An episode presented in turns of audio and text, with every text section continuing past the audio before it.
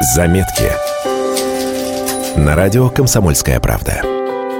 Челябинский силач поднял деревянный дом весом в 30 тонн. Стронгмен Эльбрус Нигматулин установил новый рекорд. Двухэтажное деревянное строение высотой в 7 метров. Тонны отборной сибирской сосны, железа и пластика. Для установки рекорда техники собрали небольшую железную дорогу с рельсами и шпалами. По ней челябинский богатырь и двигал махину. Передвинуть дом нагрузка такая же, что и передвинуть машину, трамвай, поезд. Поэтому я тренировался по своей обычной программе. Ну, специфика, конечно, была. Ночами я приезжал к дому и пытался имитировать соревновательное рекордное движение. К Эльбрусу подцепили пояс с канатным тросом. На фоне деревянной постройки 130-килограммовый башкирский Геракл казался слишком маленьким. И вот Эльбрус издает звериный рык и упирается ногами в рельсы. На его теле вздулись вены, мышцы напряглись до предела. Нечеловеческим усилием он отталкивается и шагает.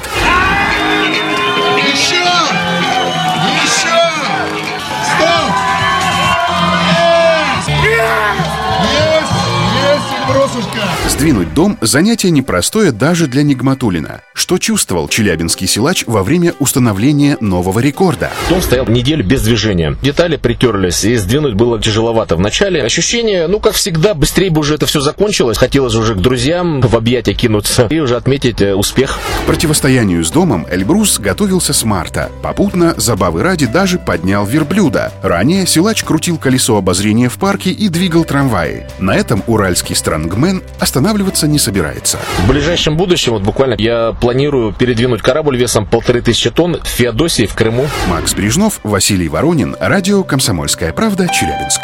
Заметки. На радио «Комсомольская правда».